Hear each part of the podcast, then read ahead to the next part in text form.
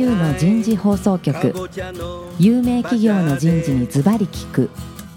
年間約500社を訪問し続けている人事のスペシャリストでありシンガーソングライターとしても活躍する楠田優が有名企業の人事を招いて企業が抱える課題や実際の事例を紹介しながら解決策を模索していきます。この番組は株式会社マネジメントサービスセンター。ビジネスコーチ株式会社。株式会社ワークスジャパンの提供でお送りいたします。管理職の僕があとはやるから。楠田優の人事放送局。有名企業の人事にズバリ聞くパーソナリティの楠田優です、えー今日は先週からお送りしているテーマ人材の早期発見と育成の加速化今日は第2回目になりますタレントレビューの実際についてですね皆さんにお話を聞きたいなというふうに思います早速ゲストの方をご紹介しましょう日系企業及び外資系の企業を経験された相原さんと竹村さん相原さんどうぞよろしくお願いしますよろしくお願いします。竹村さんどうぞよろしくお願いしますよろしくお願いします。続きましてマネジメントサービスセンター脇田さんよろしくお願いしますよろしくお願いします。DDI の市川さんどうぞよろしくお願いします。よろしくお願いします。さあ、相原さはい。ん、先週さ、はい。尻切れトンボになっちゃったんで、そうでしたね。サクセッションプラン、はいベンチの話とか、はいちょっとその続きを、はい。今からリスナーのためにメッセージをお願いします。はい。えっ、と、先週何喋ったか正確に覚えてないですけど、えっと、いやちゃんと真面目にサクセッションプランとか作ったら、結構、ボコボコ穴が開いてるはずなんですよ。埋めるだけだったら埋められるけど、多分それをやってはいけなくて、それをちゃんとしっかり出しに行く。はいで、まあ、我々実際過去の経験でも結構真っ白な地図書いたことありますけど、っていうおのは多分現実だと思うんですね。名前は書けちゃうんだよね。書けって言えばね、はい。名前を書くことがなんかサクセッションプランみたいになってる。え現場のマネージャーは多分。はいうん、なるほど。それじゃダメだねえ。で、そうなんですよ。うんで、むしろ、白紙は白紙でやって、うんちゃんとそれ見ると、やっぱりみんなやばいと思うんですよね。あ、白紙になればやばいってなる。さすがに。お、それ重要だね、高村さん。ええそうですね。やっぱそれなかなか難しいと思っていて、まあなんとなくこう埋めて、綺麗にしたがるじゃないですか。うん、下から下から。だからそれを、いやもういないなら白紙にしてっていうのはすごくいいことだなというふうに今改めて思いましたし、なるほどあとはよくあるのがまあ、ね、先週もちょっとおっしゃってたと思いますけど、同じ名前の人がいろんなところに出てくる。そうですねこれが結構相原、相原、相原。そういうこと現実的、うん現実でそういうのが起こるんじゃないかなと思います、じゃあその人はもう何でもできるっていう マルチプレイヤーなんだね。うん。なるほどな。あのでも現実にどういうかな、サクセッションプラン作るのが、それは別に目的じゃないんで、ん。やっぱリーダーのパイプラインをいかに作っていくか、それからいかに動きを速くするかとすごい大事で、ん。最近結構意識してるし、多分各社さんいろいろやられてると思うのは、ん。それを作ることは一歩目であって、どうやってそれを加速するか、で結構またベーシックに戻っちゃうんですけど、多分我々が大事なのは、タレント、 succession plan のことは聞いたりとですね、 high potential。はい。で、彼らを identify して、どうやったら次に行けるか、おそこを結構真剣に議論しに行く。なるほど。とても大事なんですよ。なるほど。で、議論に終わらないで、うん。それちゃんとはっきり残して、ん。で追っかけていく、うん。でこれ結構人事が頑張らないと、ラインは仕事に流されますんで、ん。っていうところがすごい大事なところだと思いますね。それは今日のテーマの talent review ってことですかね。そうですね、まあ、 succession plan 自体が多分 talent review だと思いますし、そうですね。だからタレントレビューの時に大体それはセットでやるので、うん一緒ですね。タレントレビューっていうのはまず、まあ、一番は評価をするはい。ところで一回やる、その時にまあ評価をする。でそこでまあいろいろなレーティングがつきます、でじゃあこの人が次のステップに上がる、うん。まあ、プロモーションでもいいです。しあるいはあのちょっと仕事を大きくするとか、うんそのためには何が必要かっていうのをセットでやっぱ話すのでなるほど。タレントレビューっていうのは一般的にそういうふうにやるんじゃないかなと思いますので、まあ、そこで今の話がセッとで出てくるるのかなね。で最近の傾向で特にあの人事評価をノーレーティングが割と流行ってるじレーティング。しなくなったのね。はいうん。でただ一方でタレントレビューの時は、やっぱり評価するんですよ、人。ポテンシャリティとパフォーマンスを見ながら、んでどういう人が将来にいけるかっていうのをやっぱ見に行く、んでそれから強み、弱みを見に行く、でそのために何をするかと結構しっかり議論しに行きますよね。そもそもやっぱレーティングしないっていうことはマネージャーはやっぱ部下について語れないとダメだよね。知ってないと。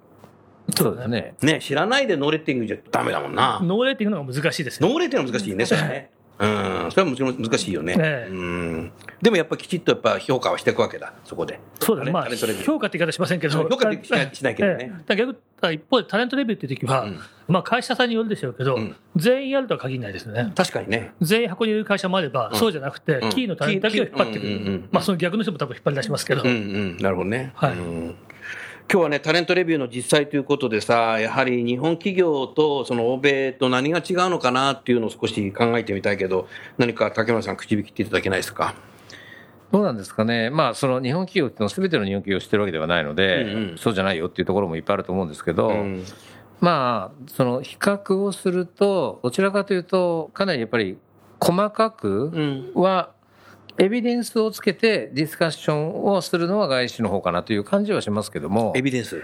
だからこの人が、例えば、まあうん。こういうレーティングする、うん。あるいはこういうことを考えてる、こうしたい、うん。それはなんでっていうのは、まあ、こうだから、ここが弱いから、うんそれはなぜならばこういうことがあったとか、こういうことをやってきたとかそうすると、マネージャーはそれを語れなきゃいけない。語らなきゃいけないですね。それは一人一人はかなり細かく。相当知ってなきゃいけないね。なので、まあ、よくあるのはやはり、ワンオンワンという通常のうん。面談ですよね。はい、はい。で、これはもう定期的に、うん。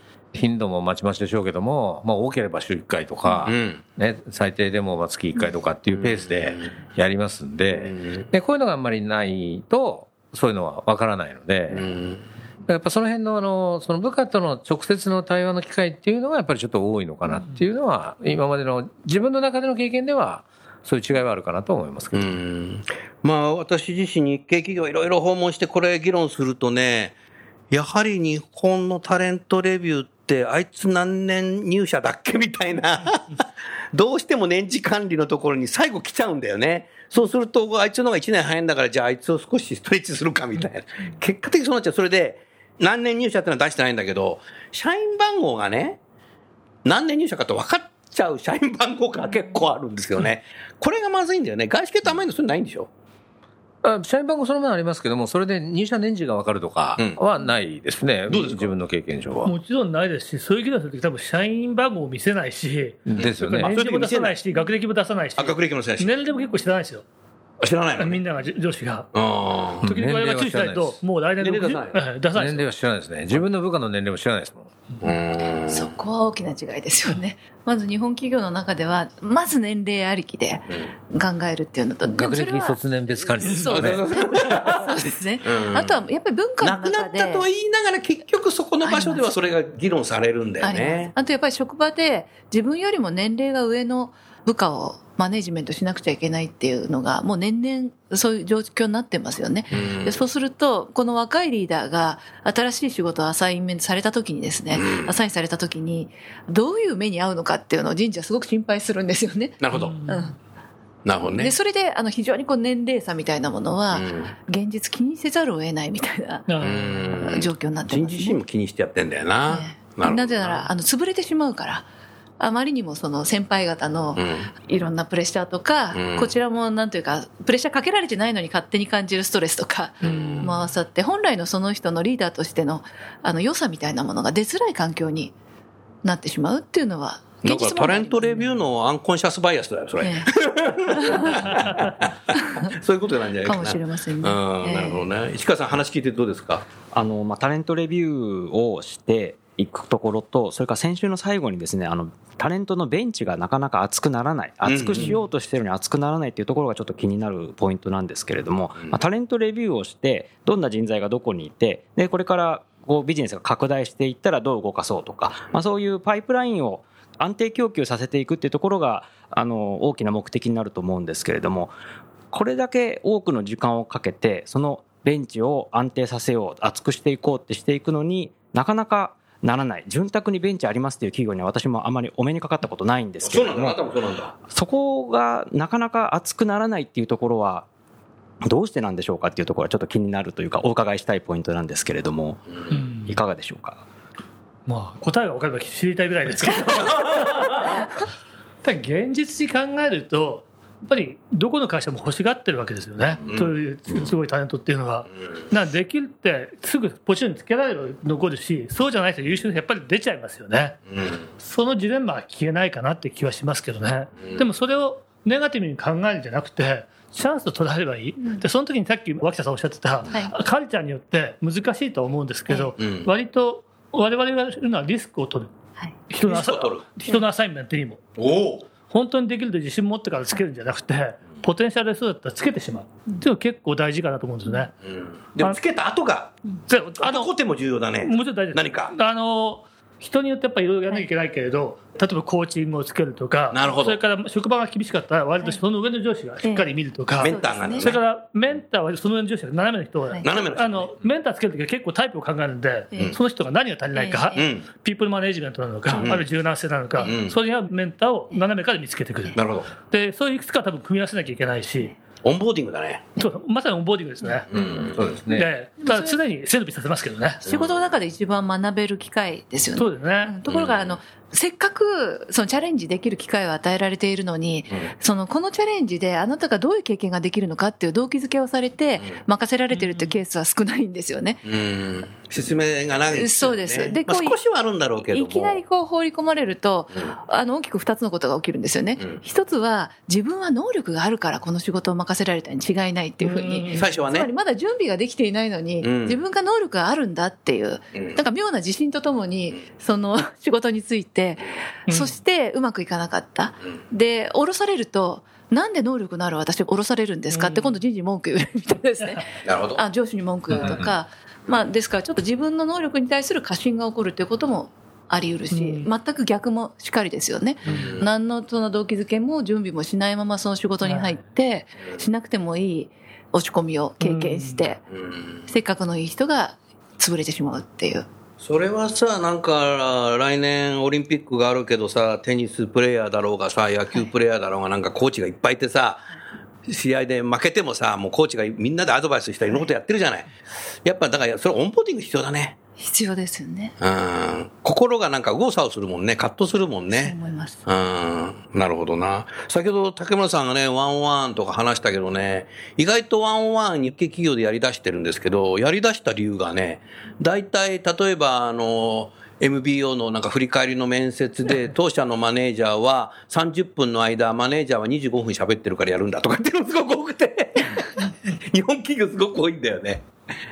だからありがちなのは、あの、 one on one って言った時に、いわゆるその業務の進捗管理をするっていう one on one は、本来の、こういうところで求める one on one じゃない。キャリアですよね。だからまあ業務の進でも、どんどんそうなっちゃうんだよね。あの、最初は違うんだよってやってても、どんどんどんどんやってるとそんな話ばっかりやってるっていう。もう、重箱の隅つくようなさ、あの会社どうなった？あのお客どうなったんだ？みたいな。いつまで受注取るんだ？みたいな。成果管理ですよね全然 one on one になってないで、最後また one way になってるみたいな。ええで本来はやっぱりその対話の中で僕はどこにこうモチベーションを持つのかとか、うん。将来のねうん。思考性とかを見ていきたいんですけど、そのあたりはどうやってこう探っていかれてました？今まで。自分の話でいいですか？えももちろんでお願いします。相原さんの経験談を皆さんで聞こ私はどっちかというと、質問して聞きに行ってたから、自分が喋るのを避けて、お。喋っちゃうとどうしても言い方は悪いですけど、ええ自分の成功体験に基づいちゃうんで、ええむしろなるほど相手がどんどん聞きに入っちゃうとええ引いちゃうんで、ええ例えば、どうやるのはい。例えば。例えばどうやるか、うその時は違いますけど、一つはアスピレーションから入っていくパターンん。。なるほど。今何をやってみたいかとか、ええ今後何をやってみたいか、うんその質問から入ると、なんか喋ってくれるんで、あああ、そこから広げていくパターン。はいいねはい。えもう一つは相手によりますけど、うんもうちょっとしょうもない、プライベートの話から入るケース。なるほど。で、相手の関心が何となく見えてきてから仕事の話に入るパターン。ええうんもう一個は今やってる仕事とか今後やってほしいようなアサイメントの話をしてそれについてどう思うかっていうね3つ4つぐらいのパターンで持ってますかね。おお。相原さんの部下はいいな。いいですねこんな上司なかなかいないそうですね。話聞いてもらいたいですなるほどね。ただ難しいのはやっぱ相手によって変えないといけないんで。ああ、そのいくつかのパターンの中から選ぶわけですね。あとパターンまあそれはきっかけであって、ええその後やっぱり引き出さなきゃいけないですか。フォローアップの質問が大事です。えー割と考えてる人は綺麗に喋ってくれるんで、こっち楽なんですよ。ええ合図中って聞いてるだけで。ええあそうじゃない人はうんどんどん関係ない方行っちゃうし。あなるほど。戻しながら聞いてあげなきゃいけないのが難しいし、それからどっかからやっぱこっちから語らなきゃいけないんで、そういうケースは。あうんその辺は難しいですよね。うんでも本人に気づいてもらわなきゃいけないし。まあ、それにしても問いが大事ですよね。そね。の場で答えられなくても、ええ。その後飲みに行って、こう酔っ払いが、こう酔いが冷めた後で気づくみたいなね、ええ。こともあるかもしれないですし、えうん答えはすぐ出ないかもしれませんよね。で結果そままさにおっしゃる。る通りで、ええ。多分そこで答えを期待しちゃいけなくて、ああ、なるほど。本人が少なくともその対話の時にはっと思うとか、ええ。なんか気になってくれたら、ええ。それで終わりてよくて、答えづらいなとか。ええ。うん。あるいはなんかそこが気になってたなみたいな思ってくれると、そこから日を改めて会話することもあるし、なんかの本が役立ちそうだなと思ったらそれを紹介することもあるし誰に話聞いてみたらっていうこともあるしそんな感じですかね。竹部さんいかがですか、えまあそうですよね。で、いや、まあ自分なんかだとやっぱりその、困ってることが何なのかっていう、その同じ業務のね、慎重管理でも、うん。例えば業務の慎重管理中心にしませんけども、その今はうまくいっていってない子が止まってる。それはなぜかって言った時に、もう自分でどうしようもないことってあるじゃないですか。で、そういうのは部署から何かデータもらえないんで、みたいになった時に、じゃあちょっとこっちから言っとこうかみたいなことで、このワンワンの対話をすることによって、いわゆるその自分の問題点、困ってる点が解決される。っていうことを繰り返していくと、ワンワンっていうのをまあ楽しみにしてくれるようになるし、なるほどなるほど。それが逆に言うと、同じ業務の話をするにしてもそうなりますし、でそこに加えて、まあその今、これから先何したいんだっていうこと、それからまあ持ってないのもありますし、まあ今後、そのどうしたいのかっていうのもあるし、まあキャリアみたいな大げさな話じゃなくても、うんうん。まあ、ちょっとここで行き詰まってるから、なんかこういうことやってみたいとか、あるいはそのクロスファンクションで、まあ、ちょっといろんな部署というような仕事もやってみたいと思ってますみたいな情報を持ってると、なんかそういうプロジェクトが来た時に、ちょっとなんかこう、この前なんかやりたいって言ってたよね、みたいな形でこう渡すと本人も仕事を振られたっていうよりは、あ自分の考えてたことを覚えててくれて、それをわざわざ自分にくれたんだっていう意味でなるほ、どポジティブに捉えるわけですよね。感謝の気持ちも出るねそこで。だからやっぱりその本人を知るっていうことだと思いますけどね、その、そうするとさ竹村さん101っていうのはリスナーのためにもう一回言うと部下のために上司が時間を取るんだね。まあどちらかというとそうですね。なんか上司がさ根掘り葉掘り部下から聞きたいから取るんじゃないんだよな。こそれは苦痛だと思います。もう最初からそこでひっくり返っちゃってる会社も実はある。うん。うん、それから業務の確認じゃないんだよな、業務の確認もしながら、将来キャリアとかも聞きながら、そういうポジションがあったら、少し何かこう、話す。だから確認はあのもちろんね大事なんで別にそれは悪くないと思う。それやっちゃいけないってことじゃないけどね。はですよね。だけどそこで、まあ、うまくいってるのはそれでいいし、いってないんであればうまくやらやれっていうんではなくて、そうなぜいってないのかと、じゃあ一緒になって考えるか、じゃあこちらがやってあげることによってそれが救われるのか、甘やかすとかではなくてですね、まあ、本人でどうしようもないことってあるので立場によっては。えいま。すよね。うん、だからそういうところをこうやっていって、だから同じそのチームの中で、立場は違うけども、最終的にはゴールは一緒だよねっていうところが共有できれば、なるほど。まあそれが本来の目的かなとは思いますけどね。そうすると、あやさん、マネージャーの、その部下のピープルマネジメント力がものすごい試させられるね、これ。そうですね。できる人とできない人とえ。えすごい重要になるし、すごい難しいですよ。難しいよえね。えそうですね。みんな、うち育ちの違う生身の人間だからね、これねね。ロボットじゃないからね、部下は。難しいね。今、竹村さん言ったみたいに、ワンオンは例えば毎月やるじゃないですか。ええで毎回キャリア喋って言われたら、多分誰もできないですよ。先週言ったじゃん、みたいな。そう、だから話は結構変えなきゃいけないし、でこっちの引き出しも結構必要えですよね。うんすごい問われますよね。えそれをやっぱできるようにするためには、普段どういう意識を持ってるとマネージャーをできるようになるんだろう？相原さんなんかどうやってそうやって意識を持ってきたの？えええ自分がどうやってるかともかくとして結構言ってるのは、うん多分普段から見てなきゃいけない。部下の動きとかやってることとか。うん。で、気になったら実はその時に喋っちゃう。そのフォローアップすることもあるし。あ、そう、あ、なるほど。はいええなるほど。やっぱり見てるとか、それから一緒に仕事近くじゃなくて結構大事なんですよね。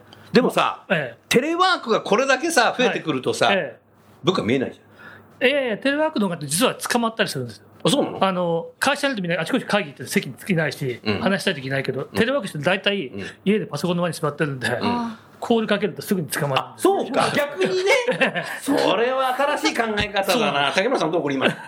いや、あの、見てる、見てないっていうよりも、でこれはあの最初のうちは感じなんですけど、さっき言ったのを繰り返してると、本人からちょっといいですかって言ってくるようになるので、あ部下から。逆に。だからその定期的にね、素晴らしい上司だな。いや、ワンワンっていうのは、あの、まあ、決めて、うん例えば毎週この時間とか、毎月何曜のっていうふうに決めておくのもいいし、あとはもう必要にあったらいつでも来ていいよっていうような形のやり方もあるんで、確かに。で、それは本当に、まあ、いい意味での信頼関係っていうのができてくると、ちょっと困ったりするときに、ちょ、ちょっといいですかって言って、ちょっと今これなんですけどどうしましょうかねとか、を、こう言ってくるようになるので。部。下から言ってくる。でもそれは理想だね。最初はできないかもしれないけどね。だからその数回そういうのやったら、あちょっとこういう話でもちゃんと解決してくれるとか、聞くだけじゃなくてですね、まあ聞いてくれるっていうのも大事なんですけど、聞いた上で解決してくれるっていうのが分かれば、相談に来るようになりますよね。なんかこう、101コミュニケーションのさ、なんかステップがさ、5段階ぐらいありそうだね。最初はさ、何月何日何時からやろうみたいな。最初は業務だけやるとか。特に本当にジュニアな若手の方は、うん最初上司とか先輩にこう相談をするってことそのものがすごいチャレンジなので、うん。あのやっぱり最初はこう定期で決まっていないと、うんきっかけが自分で作れないんですよね。確かに日常業務を追われてると聞かれても答えられないなっていう人も多分いるんだであろうと上司もなんか忙しそうだし、うん。遠慮したんあですね。上司が忙しそうで、上司がプレイングマネージャーだったりすると、申し訳ない。時間取ってもらうのはなんか失礼なんじゃないかとええ思うこともありそうだね。いや、あると思いますよ。で、あの、いや、もういつでもいいよって言ってても、うん。で、本当に行くじゃないですか。そしたら今忙しいからって。やっちゃうと、しかもさ、パソコンでなんかメール打ちながらさ、何とかって聞いちゃうようなマネージャーっているんだよね。マルチタスクか、それは、みたいな。ああ、あれありがちありがち。うん。だからそういうのがあると、もう、そこからは、多分。あもう来なくなる来なくなっちゃうんですよね。あまあ、あの、そういう時もあるとは思いますよ。やっぱ、あの、忙しいんで。それが悪いとは言いませんけども。最近？あの私たちの商品であのなんか商品紹介じゃないんですけどね紹介して ありがとうございますあのコーチングでも今まではまあ20分とか30分とか時間取るのが当たり前みたいな常識が少しありましたけど、もう最近はそんなにまとまった時間取れないので、5分で身のある会話をしようっていう5分間コーチングみたいな、そういうプログラムも開発されて、うん。でやっぱりお客様の反応もそういう話するとすごくいいんですよね。つまりさっきのお話じゃないですけど一度に全てのキャリアの話をする必要はなくて、うん。ちょっとずつ小刻みでもいいからただ継続的に少しずつでも接点を持つチャンスを作るやっぱりそこが大事かもしれないですね。そうですね。ええでまあ年に何回かはね本当にフォーマルな話し合いっていうのは必要だと思いますけれども、まあちょっとね、タレントレビューの話が少しそれていっちゃってるかもしれないんだけども、やっぱりこういう第4次産業革命、デジタル AI の時代になればなるほど、こういう私たち人間、生身の人間同士への対話っていうのは本当僕重要になってきたんだなっていうのを今改めて思ってきたね。うん。マネージャーもそこだね。それやって部下のことを知る、部下のキャリアイメージを知って、タレントレビュー会議に臨む。うん。そうですねそこできちっと部下に対して説明できるかどうか。はそこだよね。で、で本当にもうそこでストレッチアサイメントをさせても大丈夫かどうか。そうですね。だから、あの、まあ、今までのいくつかの自分のその過去の経験なんかでいくと、やっぱりその、例えば海外の会社でうん、グローバルの評定会議なんか出るじゃないですか。はい。そうするとやっぱりとっさに、ところでこの彼とか彼女、次何やりたいって言ってるとか聞かれますからね。おだからその時に急に聞かれてもやっぱ答えられるっていうう。そういう聞き方していくんだ？それで、えって言うと、え、何知らないの？みたいな感じになるんで。なるほど。そこでうっかり間違えてしまうと人生左右しちゃいます。で最悪なのは知らないっていうことです。ええあ、知らないっていうこと。あえってマネージャーでその知らないのあんたマネージャーのくせなのに知らないのっていうのが普通の感覚みたいですよね。うん、何をやりたいかとか、モビリティはどうかとかすぐ聞かれますね。すぐ聞かれますよね。それも別な意味のコーチングだよね。経験学習ですよ。うんそうですねだから。そういうの聞くからっていうんで資料を用意するとか要求ないんですよ。ただ普通にそのパフォーマンスのレビューとかをしてて、してて。ちなみにとか、うわお、ことっさに来んだ。そう来ますね。把握してるのが把握してるのは当たり前でしょみたいなところはありましたね。そういうカルチャーの会社にいるのとさ、全然そうじゃないのとこではうん。変わってきちゃうね。ね。全く自分がどこに行きたいのか、FA 制度があるけどさ、FA 制度なんてどこの会社でもさ、10%から15%ぐらいの人が移移動してないっていう日本企業あるけどもさ、やっぱりキャリアっていうのはなんか定期移動の時に事例もらっていくもんだと思ってる会社も結構まだある。そうですね。うん。うん、それじゃダメだなというふうに思ったな。うん。ちかさん何か質問ある？はい、あの今、カルチャーの違いっていうのがかなり外資系企業と日本企業とであるかなという感じたんですけれども、うん先ほどのあの相原さんのおっしゃっていた、人材をこう配置するときにこうリスクを取っていく、はいはいまあ、まだレディーじゃないっていう場合にもポテンシャルを期待して配置していくっていうものがあるんですけれども、まあ、その時に失敗してしまう確率っていうのも当然上がってくるかなと思うんですけども、そこでもやっぱり外資系のカルチャーとこう日本企業のカルチャーっていうものが大きくこう違ってくるのかなというのは感じたんですけれどもいかがでしょうか？あの、もちろん日本企業でもいろいろあるんで、うん。一律に日本企業って言っちゃいけないと思うんですけれど、うん我々よく考えるのは、アサインする、ダメだった、でも、アサインしたからには、基本的に優秀な人材のはずなんで、一回降りてもらうけれど、その時もフィードバックもするし、またここを頑張れば上がれるかと、そういう話ですよね。なるほど。そういうカルチャー自体が大事だし、そういう対話ができる方はすごい大事だと思いますよね。一方で我々も反省しなきゃいけないんですけどね、ちょっと早すぎたかと。どうすればよかったのか。そうか。そうか。それもあるか。そのリフレクションも大事ですよ。なるほど。自分たちの精度を上げるためには。相原さん素晴らしい。そこでももう反省する能力がすごい。なるほど。おー今の質問竹村さんいかがですか？いやあの同じですよね。だから要はうん。もう大丈夫っていうのを確信されてそういう仕事につける場合と、うんまあ大丈夫だろうっていうのでやる場合っていうのがやっぱあるので、でだろうの方は？だろうの方は今言った通り両方のパターンがあるんですね。はい。でおそらく会社にのカルチャーで全然違うんですけど会社によってはそれやってダメだったらやっぱこの人的だよねってなっちゃうところもあると思います実際は。うんうん。それといやそれはまあ我々がね一応リスク取ってやったんだからまあそれはまあ元に戻してっていうこれが僕も理想だと思いますね。なるほど。現実はその両方のパターンがあるので、そうなるとお互い不幸になるケースもあるので、もうそこはなるべく避ける。うん。でもそういうふうになるんであれば、もうちょっと安全を見てやらないと、本人がかわいそうになっちゃう。おっしゃる通りだね。はい。うん。そこはあのちょっと会社としてそこをきちっとうん。方向性を、だから一応リスクあるんで一応やりますけど、もしダメだった場合は、再度、うん。まあそういうところの強化すべき部署がわ、部分が分かったので、うん。まあそこのところをもう一回ちょっと戻ってもらって本人にスキルをつけてもらいましょうっていうようなことを合意した上でやらないと、うん。ちょっとそうですね。本人にとってきついことになるのかなっていうのはありますよね。うん。当然あそれはさえする前に本人と話しますよねこの機会を取るかどうか。リスクを自分が取りにそうですね。自分がそういう意識だったら絶対無理なんで、うん、それはそうだよね。意欲があるかどうかだよね、はい。まず意欲前提だよね、うんなるほどね。案外それを確認しないでうん。やめてしまうっていうケースありますね。うん。あの本人があのいろんな業務が立て込んでるから大変だろうからこれ以上任せちゃいけないとあかー。勝手に判断する聞いてほしかったっていううん。あのメンバーの声っていうのはあの研修とかしてますとね結構ありますね。うん。だから聞いてほしかったっていうのは対話がないんだよね。はい。多分ね。うん。相原さん、はい。逆に竹村さん質問あるか竹村さんも相原さんなんかこのタレントレビューについて質問ありますか？相互に久しぶりに会ったんだ。いやでもまあ今久しぶりにこう会話しましたけど大体同じ、うん。同じだね。同じようなあうん。感じだなっていうのを改めて今感じましたので、うん。安心しましたけど。安心したの。質問はないんだ安心したの。うん。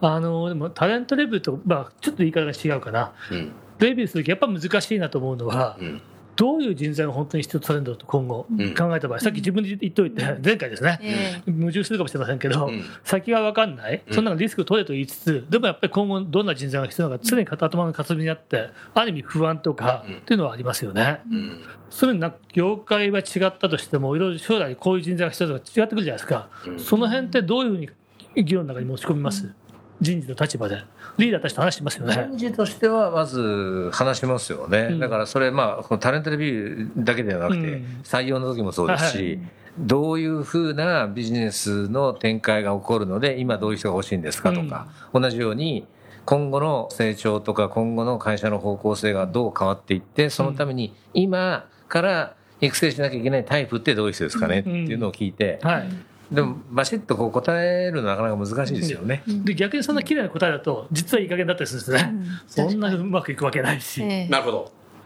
結構なんだろうな。その辺の先を考えてる部分とまあ大雑把で思い切っていく部分のバランスが大事かなって気がするんですけどね。うん、そうですね。あのそこまできっちりとっていうのはもう、この時代難しいと思うんですよね、うん。何がどう起こるかわからないっていう時なので、おっしゃる通りだね。もう2年先3年先わからないですから、うんはい、わかりました。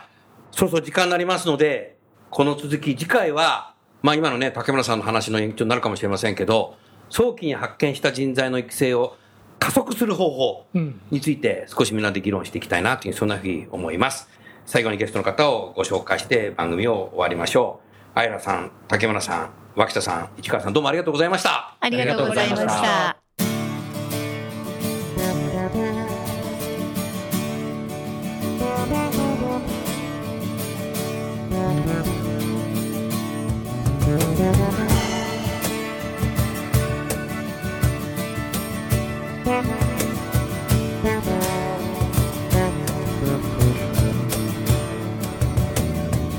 今日のお話はいかがでしたか？楠田優の「 The Times Will Change 時代は変えられる」とともにエンディングといたします。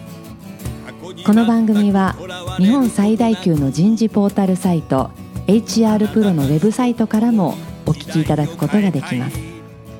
HR プロでは人事領域に役立つさまざまな情報を提供しています。ご興味がある方はウェブサイトをご覧ください。この番組は企業の人材戦略人材育成のプロフェッショナルカンパニー株式会社マネジメントサービスセンター人と組織の生産性を高めるビジネスコーチ株式会社企業の人材採用支援キャリア支援を通じて人と企業の持続的な成長と価値創造に貢献する株式会社ワークスジャパンの提供でお送りいたしました。それでは来週もお楽しみに。みんなで変えよう。できない理由を述べている場合ではない。